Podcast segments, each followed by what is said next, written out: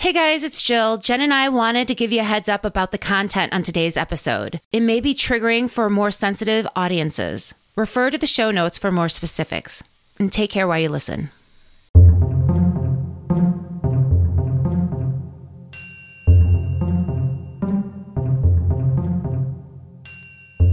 On this episode of Common Mystics, we talk with our friend, musician, and author T.I. Shippers about an intriguing murder mystery that's haunted her community for over a hundred years. I'm Jennifer James. I'm Jill Stanley. We're psychics. We're sisters.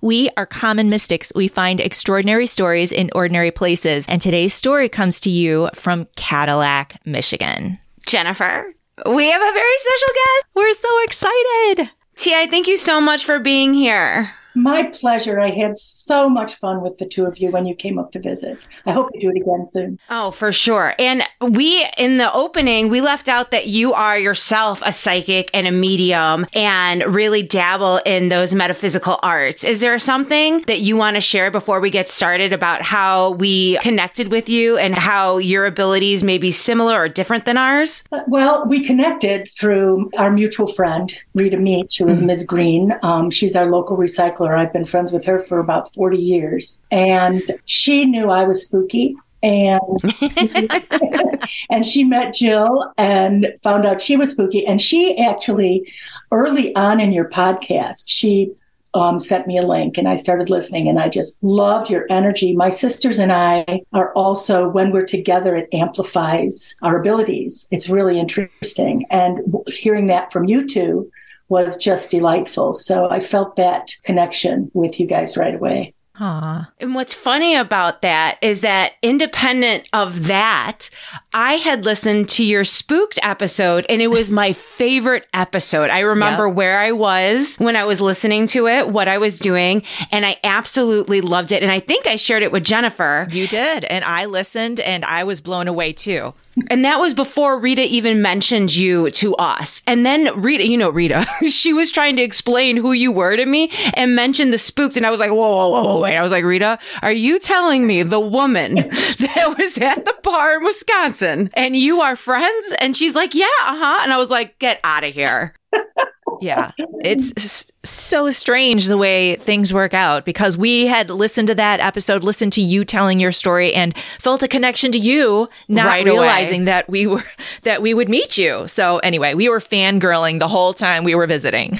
Absolutely. So was I, let me just say. Oh, oh, that's really sweet. You have an amazing family and your energy is, it's surreal it really was. Jennifer and I left there. I'm like, that didn't happen. These people aren't real. I was like, how can they be real? They're just delightful. Uh, yeah, yeah came, for real. Came on a really good weekend. There was a lot of fun stuff happening. My son was playing in a band that night, and yeah, we got to go and see that. That was lots of fun too. it was a lot of fun. Okay, so we were visiting in July of 2022. So just this past summer, part of us getting together was using our Spideys together as a trio. so we went out on the town u- using our psychic ability. Now, if I remember, you didn't want to pollute or corrupt anything we were getting. You wanted to be very quiet in the back seat. Yes, absolutely. Jen, what were you feeling? I was actually feeling a lot of energy from both you and TI. That, that's fair. so I was wanting to be the role of the recorder and less of the psychic, being surrounded by both you and Jill, who have such strong mystical energies. So I decided pretty early on in the experience that I was just going to kind of be quiet and, and, you know, take notes.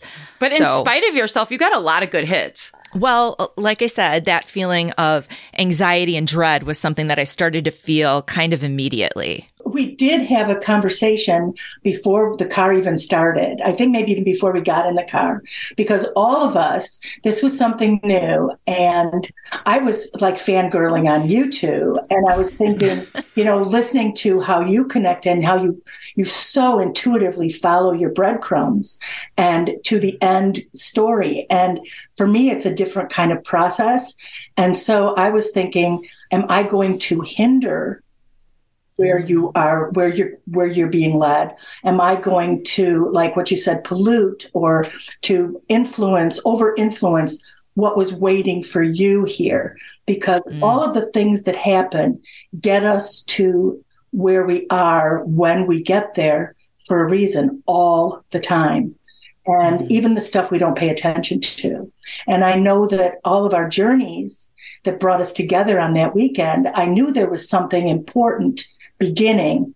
And I did mm. not want to over influence it and not have it come from you guys because it brought you here. I'm here all the time. I get mm. I get impressions from about the story all the time. And I mm. wanted it to be from you. And I also thought that maybe there was something else that um, you were that would draw you that we would be more helpful with. And I always see, I see you and my, my job too is to, you know, you talk about giving voice to the voiceless. And I always see my gift as being a helping gift for both the living and spirit. Mm-hmm. And so I call myself a spirit medium, not just ghosts, but all non physical forms, but also to people, to the living as well. And I wanted to more follow what you were doing. And as it turned out, it was sort of synchronistic, of course, that what happened. so I so I told you my, my anxiety with it, and you both laughed and said, "Oh my God, we were feeling like you know we can't believe that we weren't going to be able to do a good job, kind of thing." So right away we got all that out, and then we go. Yeah. In my mind, I felt like you were amplifying our energy. It wasn't like you were interjecting, but just your presence mm-hmm. there was almost like generating energy and fueling what was what was happening in my mind's eye. And Jen, like she said, her in her process, she thought that she was going to take a back seat. But as I was going through the notes, putting together the outline, I was like, God damn! I was like, my sister's psychic AF. I was, she really was getting really good hits, and I was like like, wow. And this is her n- dialing it down. And then it occurred to me just having you there, it was almost like a, co- like you yourself was feeding us energy, was fueling us, not with leading us in any direction, mm-hmm. but just mm-hmm. being there, like, um, amplifying what we were experiencing. Yeah. Yeah. Right. Like, like a conduit or something. And, and like, like when, when the three of us were together, it was like a three legged stool. You can sit on a stool with two legs, but you have to constantly pay attention and balance. When you get the third leg, you get to relax a little and just go with it. So I felt yes. like I was able to do that a little bit for you guys. So we left your house mm-hmm. and we set the intention right away. Jen, what is our intention? Our intention was, as it always is, to find a verifiable story previously unknown to us that allows us to give voice to the voiceless. Yep. And we headed east. Can I interject something? Sure. When we first got in the car, and I think this is significant, and we started heading down my street, on your GPS, you said, okay, we're going to go down to the end of the block and go left. So we're heading east. And I said, if you go to the end of the block and go left, you'll be heading south. And you were both like, what? Wait, what? And you're looking at the map. and I said, if you want to go east, That's right it's it's the opposite direction that we are headed now. Um, and then we said maybe it's southeast. And then we turned down a side street to start heading southeast. That's exactly right. That is exactly right. What were you feeling, Jen, in the car? Summarize your hits. I was feeling anxiety and dread. Those are feelings that were kind of overwhelming almost right away. Also, the sense of sadness over a life that was prematurely cut short. You know, the feeling that death had come too soon. Also, murder and specifically the death of a baby would come up. And then I was hearing a woman cry, my baby, my baby. Mm-hmm. So over the course of the time that we were in the car and had made stops that we'll talk about, those were some of the different things that I had written down. Mm-hmm. I remember as we were driving through TI's neighborhood, I was feeling a female energy. Later on, we had driven out into more of a rural area and I was noticing trees that seemed to be large but not full, almost as if they were dying or dead already. That kept coming up for me. And also I, I remember wanting to let people know that I was here. Like a spirit was coming through saying, I need, I need something to re- be remembered by. I need something to let people know that I was here. Also, I felt a childlike energy coming through, like wanting to run around in the fields and like frolic. Well, I remember that right after we took off and we turned down a specific street in my town is when you spoke of um, sadness and female energy. And it was right as we were passing a house that I knew about. And oh. I just kept my mouth shut because that maybe, that maybe um, you were picking that up as we passed and it would change. But then as we turned and turned again, I remember driving on um, on a road that was heading um, southeast. We went east and then south, and you asked me if you, you some one of you I don't remember which one said I'm feeling a um, there's a, a, like a um, historical marker or something. Yes. And and I had no knowledge of any historical marker anywhere near the area. And then as we're this is as we're going up, there's a place called Grove Hill, which is the highest point in the lower peninsula of Michigan. And as we were just reaching the precipice of that hill, and I said, well, maybe it's because this hill is a is a known point of interest. And there was a gravel drive there that I thought just led to a cell tower, but actually led to this little park that had this great big, guess what, historical marker. And, and I was like, holy macaroni and cheese. when something like that happens, I get this full body rush. And as we turned in there, and I saw that marker. I got this full body rush and I knew we were on the path and I knew where we were going. Mm. Oh, you knew from that moment. Yeah, I thought that you had picked up the energy from the house and we're maybe going for something else. Because you were also, was it at that point you were talking about some Native American energy and stuff? Or was it yes. Yes. Yeah. Yes. Yeah, we were going to maybe talk about the Native American energy that we were feeling on the detours okay. for this episode okay. because there mm. there were some things that were definitely coming up. But when you when you describe us, I think it was Jill picking up on a historical marker, and then mm. we find that historical marker. To us, that's the breadcrumb. That just mm-hmm. shows, you know, girls, you're you're on the right path. You're mm-hmm. headed Your towards the right place. are working, right? well, and that's the near the historical markers when I was noticing those trees the mm-hmm. they were full trees but they seemed dead and it seemed like that was significant and that's going to come up again later mm-hmm. to validate the story that Ti was watching us discover in real time, which was fun because we didn't have to do any of the research, right? She was just watching. It was instant do- validation. Loved it. It was so fun. It was so fun.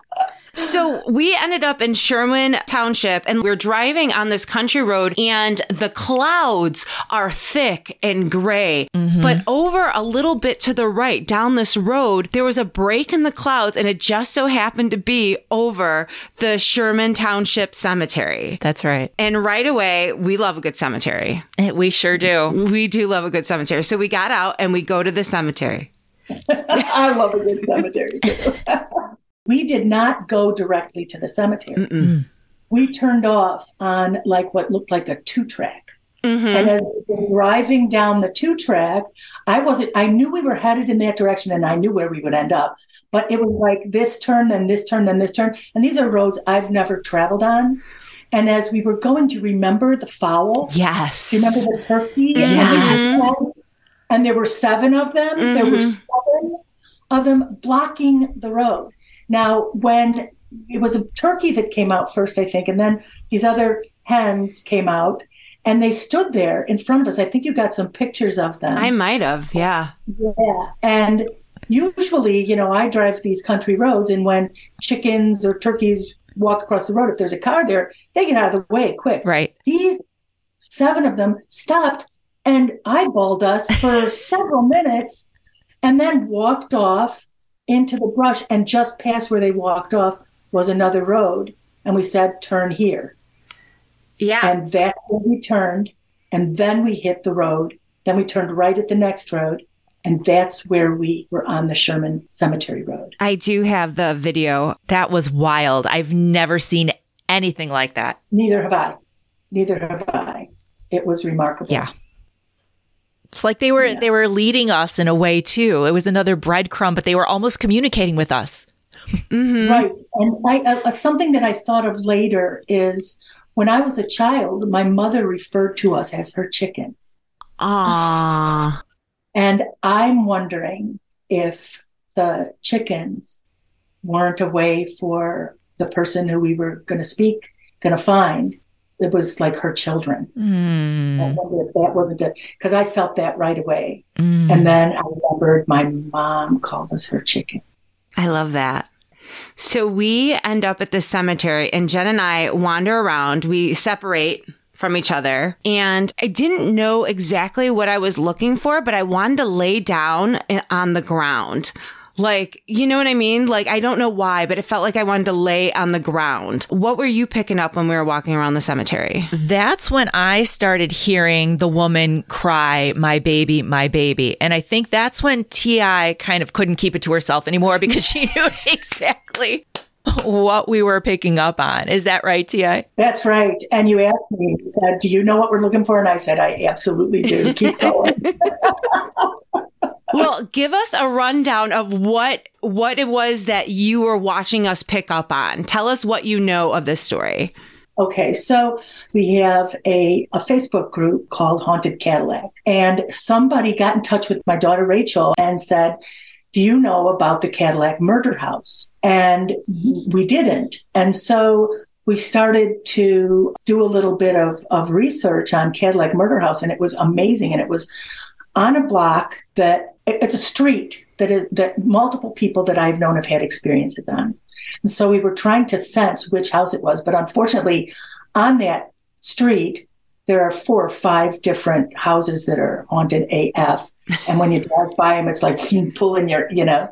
So I, I wasn't sure, you know, where where it was, and but I knew the story was that a mother had shot her entire family, her husband, and all her children, and then herself and that there was one survivor, which was the 17 year old son, who they thought would not survive. He ended up surviving. Mm. So let's talk a little bit about what was reported at the time, right after the incident in June of 1908. There are several different articles that we have in front of us, but just to summarize, the information that was published almost immediately was that the wife and mother had been insane and probably murdered her family and then shot herself. So a murder suicide. And as as soon as the day after the crime, that's what the papers were publishing. The individuals involved were Daniel Cooper, the husband and father, 48, Mrs. Cooper, I believe her name was Emma. Is that right? Emma Hetty Cooper. She was 45 years old. Inez, her daughter, aged 11. Fred, age 17, who I think you already mentioned, Ti was shot in the he- in the head. In some accounts, they reported that he had died, but he recovered and lived. Okay, he was 17. Harry was 14, Samuel 10, Georgiana 5, and little Florence was only a year and a half. It was reported that when the bodies were found, some were in their beds, others were on the floor.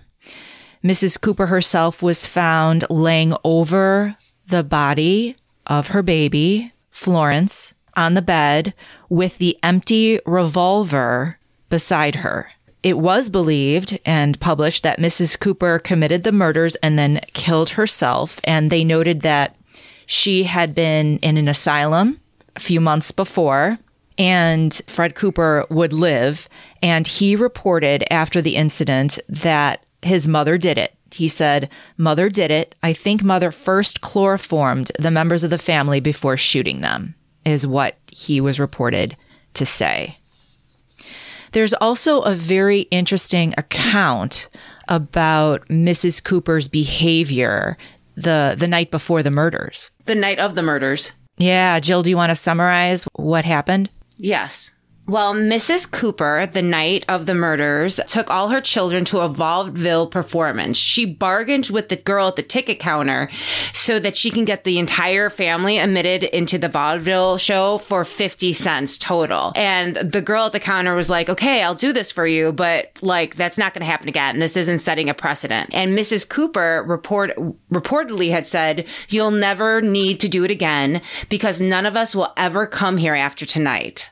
So apparently she treated the children to candy and peanuts and then they marched up and down the streets after the show all in a happy mood. Everyone seemed cheerful by the people that saw them, but it was that night that when they got home, the murders occurred shortly thereafter.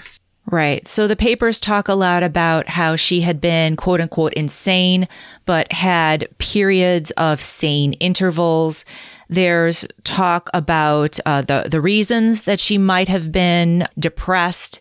It reports that her husband was out of work. She had just had a baby and uh, had some postpartum depression. And it was also noted in the papers that Fred, 17, the only member of the family to survive, was working steadily on the farm, although they were struggling financially. Mm. Yeah. So those are some of the quote unquote facts that were reported in 1908. Thoughts? When it talked about the, her with the children, I think it's important to point out that Fred was not considered one of the children he was working. So the oldest was not was not at the movies. It was the younger children and the mother. He worked. He was working as the sole support of the family. It's also kind of horrific that right after the murders, you know, it wasn't like today where they put tape around a crime scene. By the time the sheriff and everybody got there, people had just devastated the home. Locals had gone in and taken sample, you know, snips of hair and stuff as souvenirs. They had t- just were all over the quote unquote crime scene. It took hours and hours to get the people out of the house for the coroner to then claim the bodies. And then at the funeral home, thousands and thousands of people came to just gawk. And that anguish is something that I felt mm. from all the family members. Because when we when we die suddenly, we don't just all of a sudden disappear. From my experience, we remain near our bodies for quite some time. And I think that all of the Coopers witnessed this barrage of gawkers getting their jollies off of the horrendous Jeez. experience that this family had just gone through. And I, I, think they've all witnessed that. I saw, you know, that was one of my vision, my sleep impressions. You bring up a really good point about the fact that the authorities did not secure the crime scene, right? It was trampled through and any evidence that there might have been was pretty much destroyed by all of the people who are traipsing mm-hmm. through the scene. So I think that's that's pivotal as well. It is. So the only real evidence that they could use were the bodies themselves, um, looking for powder burns, looking for things like that. And they were able to do that in 1908. Today, is this story in Cadillac well known? No, most people don't know about it. I know that this gentleman who's writing a history of, of Cadillac, the one that talked to me about wh- which house it was, he spoke to me about another issue that I was involved in, but he was in one of the chapters, it's the darker side of Cadillac, and it's this story is in that. But it's not something that is well known. People don't talk about it. There are no direct descendants from that family, but there are relatives of the family that are still in the area in both Sherman Township and here in Cadillac. Why do you think we were picking up on that story? I think that Mrs. Cooper, that Emma, not just Emma, I also think Ina, Inez, the, the daughter, wanted us to know the story. I really think that when spirit comes to me, it's that they're like, hey, hey, I'm here, do, do something, do something.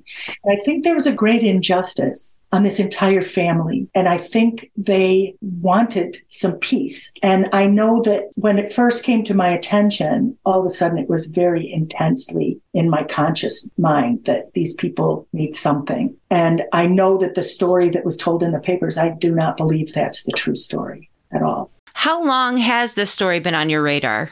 Probably two or three years. Okay.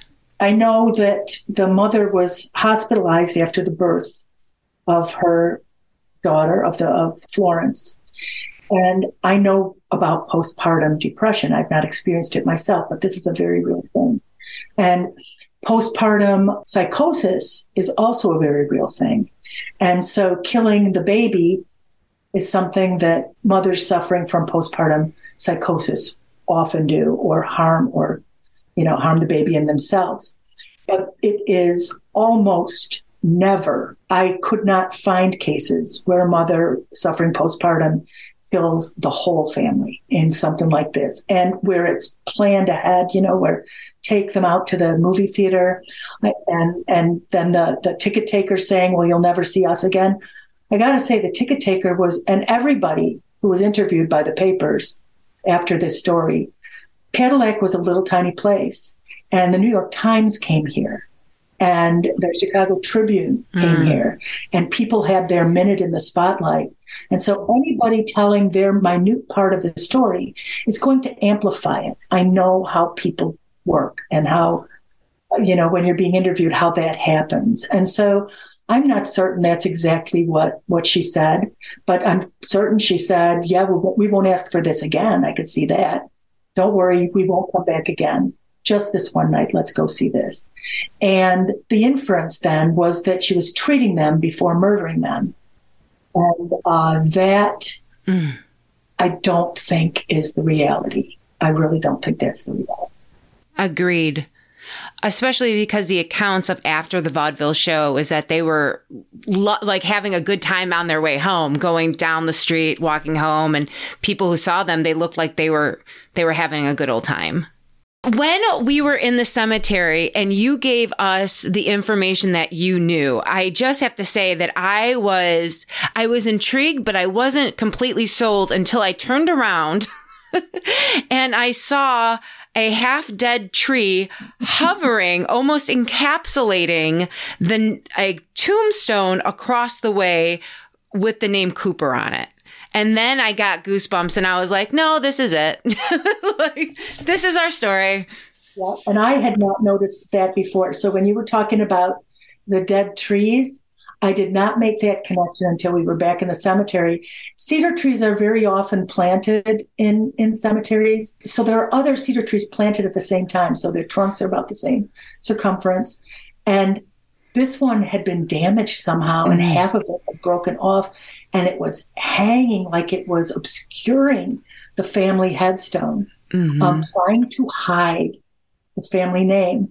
And I think that there were headstones were not put up because of the gawkers who came to the murder scene. Right. Um, and the, they did not want mm-hmm. people gawking at the graveside either. The family where Daniel and Emma's family were buried, they do not have headstones, but across the aisle is their family or Daniel's family headstone. And that said Cooper. And that's what we're referring to with the half dead tree and the one that was hanging over the Cooper headstone because you would not know Emma and Daniel and their kids were buried in that plot. It looks like an empty space in the cemetery. Yes, it does. Yes.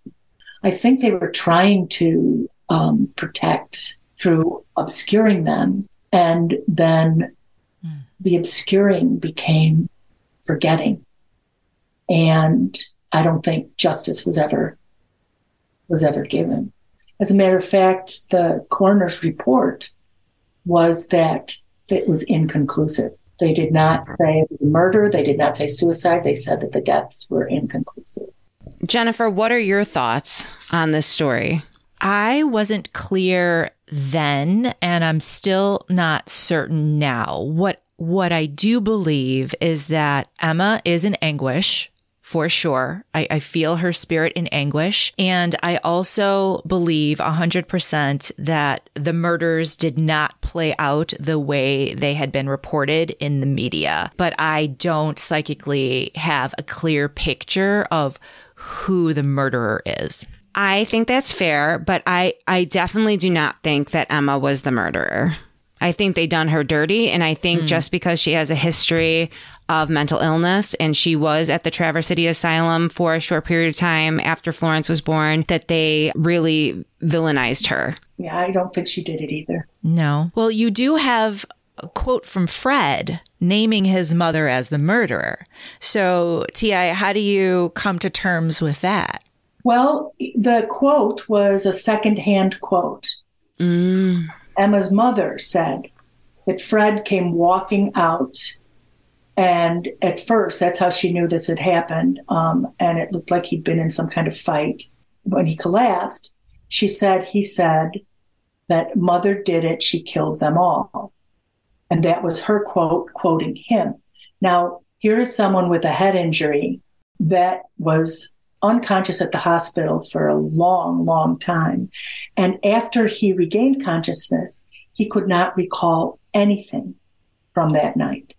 And as a matter mm. of fact, in one of the articles, it was when they were questioning him, he was very excited about, like he was living with his grandparents on their farm in Sherman Township, and they had a motor car.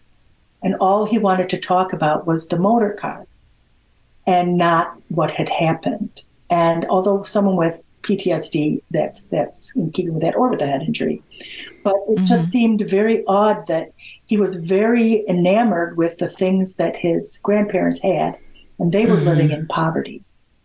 And his father couldn't work, and he was the eldest son, and he had to work hard. Mm-mm. Farm work is not easy work, and mm. it is it's sun up to sundown and I'm not sure what farm he worked on. There were farms just outside of Cadillac, but I'm sure he was walking to work on the farm and walking home and bringing a few pennies in to keep them fed. And I think Emma's mother was also helping with that. She would come in the mornings and um, help with breakfast and things with the family because the father was sick and mother was not fully well. So Fred was literally the oldest son, Fred, was literally the only person supporting, monetarily supporting the family. The entire family, correct. Yeah. And so I'm very hesitant to talk about what I think happened because there is no real evidence of it. But I have gone back to the cemetery by myself and just parked my car all alone this this um, early fall, actually, and just said what happened and I got a completely different story. Now, whether it is my own imagination or is it coming from them, I don't know. But I can tell you what I got that day. Do you want to hear that? Sure. It's yes. Not, it's not really verifiable, but there is there's no evidence really that counter indicates it either. So what I saw was that Emma was feeling pretty good. Um, the father was still not well. He was still unable to work. Anyway, she decided, you know, we just got to get out of the house. We got to go do something. There's this great show in town. Let's just go see if we can get in, spend a few pennies, and have an evening just entertaining, an entertaining evening, and just leave the doldrums behind us. And she went and spent money on all the other children and then went downtown and actually bought a treat. And it was Fred's hard earned money.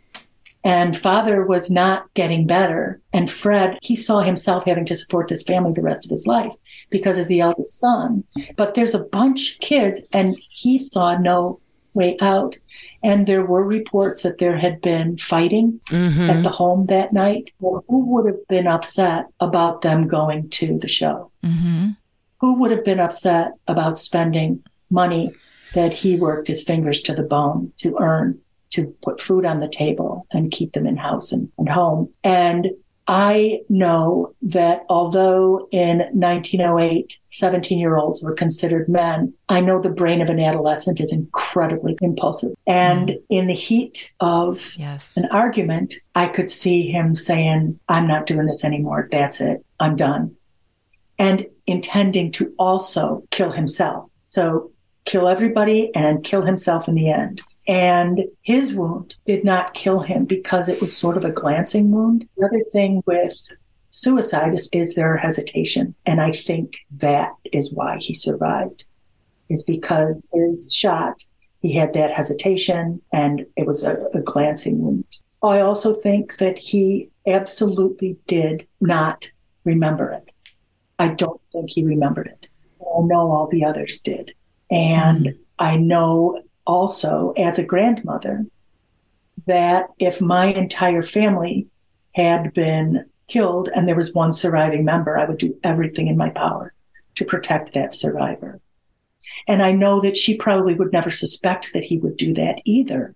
And she could absolutely think that Emma could have done it because Emma herself had been suicidal mm-hmm. after Florence's birth. She was suffering from postpartum depression. Mm-hmm. And so I think part of the anguish that we're feeling, for me as a grandmother myself, what I was getting was from Emma's mother, mm. Mrs. Hetty.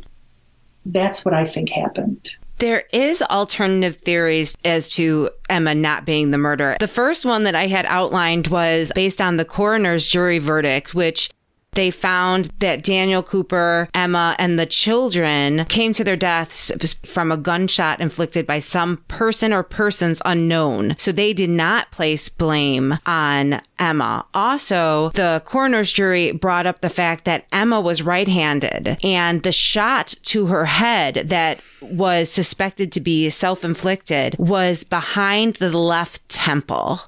So if you're a right-handed and and you were shooting yourself in the head, you would be literally like a contortionist to get the wound where it was. Also, the coroner's report that there was no gunpowder residue on any of the victims. And they didn't mention a distinction between Emma and the rest of the victims, but apparently the of the dead there was no gunfire or residue. So I think that that was very telling. Then the second theory I outlined is similar to what Ti was picking up psychically is that Fred killed his family and blamed his mom is what I literally wrote in the outline because I felt like there was a motive being Fred, the oldest, the sole provider of this large family at 17. And if his family disappeared, he would be working the same amount, but he would reap more of the rewards. And there is evidence to back up that it could have been him because he inherited the family farm and he is the only survivor. So, I mean, it's circumstantial. It, this isn't a courtroom. This is our psychic impressions. And is there anything verifiable that could lead us to support that theory? But a hundred percent in my mind's eye, it was not Emma who killed this family. A hundred percent it wasn't. So, also, I think something really important is with no powder residue on the hands of any of the people that the coroner, the coroner would not test the survivor. Mm. The coroner would only look at the bodies of the dead and getting Fred to the hospital. And at the hospital, I'm sure there was blood everywhere and they probably just cleaned him up. Yeah. So that's another indicator that that it, wow. it may have been him. As we mentioned, the mother of Emma, Emma's mother, the grandmother, made the grisly discovery the morning after, so the morning of the 13th. She had come to the home presumably to help with the kids in the morning. Fred met her upon arrival and was complaining that his throat hurt. And of course, she sees that he has a friggin' head wound and she's like, what happened? And that's when he said, mother chloroformed the family, shot him, and there was fighting before that had happened. So it sounds like he was awake, lucid, and walking around, it mm-hmm. appears, right? Before he was taken to the hospital. So he could have placed the gun to his mother's left. That's a really good point. Right? Ti, what you said about the circumstance with the whole family, but Fred, really, right? Going to the show, that for me really resonated. Because Jennifer was the oldest that was the only one working. She would kick our asses. Clinique Stop. money and went to the show. seriously, seriously. Per- personally, if if Emma didn't commit this crime and it was widely reported that she was insane and she did, I can see why there's so much despair and Anguish. anguish, you know, coming from her spirit. Also, she was laying over Florence and just thinking, my baby, my baby. I definitely do not think Emma's done this. So, who do you think our voiceless is? I mean, Emma for sure. And the babies, the kids, they didn't have a chance. They didn't deserve that. I think I think it's the whole family, mm. including Fred and the grandmother. I really Yeah. do. I think that the sensationalization of this story has removed any compassion toward them. And I think what they need more than anything is compassion. Mm-hmm. You know, that unconditional love, which compassion is. And when that happens, I think they can rest. Also, I want them to have a gravestone. I really do. Yeah, they should have gravestone. At least one. Right. And that was something that you picked up. You wanted to get something to, I need something to remember. hmm To prove that I was To here. prove that I was here, is what you said. Yeah. And I have no idea how that could happen. I'm not, I'm not sure how to do that. Yeah. So Fred ended up passing away when he was about 40 years old. I think he was younger. Wasn't he in his 30s? He had a wife and two children that all died before him. His wife died and a child died. One child outlived him, but he was either around like 38 or 40 when he ended up passing away. But it doesn't seem like his surviving daughter had a family of her own. So I don't know if there's someone that we can contact to be like, hey, we want to put a gravestone up or even the legality of that. It reminds me of grandma when I wanted to clean off Yolanda's grave. She was like, baby, you can't be doing that. like, you know what I mean? Like, you can't just put a stone. There are rules. You can't just put it somewhere unless it's an ancestor. I think I got from the, the historian that he had no living. Descendants. But, you know, there are peripheral descendants. Well, thank you so much for hosting us and going on an adventure with us. It was awesome. We really enjoy spending time with you, and your family's amazing. This they're just ridiculous. It doesn't make sense how you raise the most amazing children and your grandchildren. well, Oh my gosh! For real. Just a delightful, delightful group of people. So thank you. We we really enjoyed ourselves and we're grateful for you, for your energy and for coming with us and, and being a part of this psychic investigation. I want to thank you both for coming up and for taking me on this journey and helping with this family for my community and helping to bring peace to ancestors. Because aren't all the ancestors our ancestors? I hope that you'll let us know if you feel a different energy. Because, like you said, you've been experienced this energy from these particular people for years. Hopefully, once this episode is out, maybe that could alleviate some of that grief or pain. And maybe what I would ask is that anyone who hears this episode, please take a minute and just think about the Cooper family with love and compassion and not with intrigue or horror, which has been the case since their bodies left this earth. And I think that's what's keeping them here. If they feel love from more and more people, if they are viewed as worthy of compassion and worthy of love, I think they'll be able to move on. Mm, that's beautiful. The family members again are Daniel Cooper, Emma Cooper, Inez, Fred, Harry, Samuel, Georgiana, and Florence. Yeah, so send send the Coopers love. Um,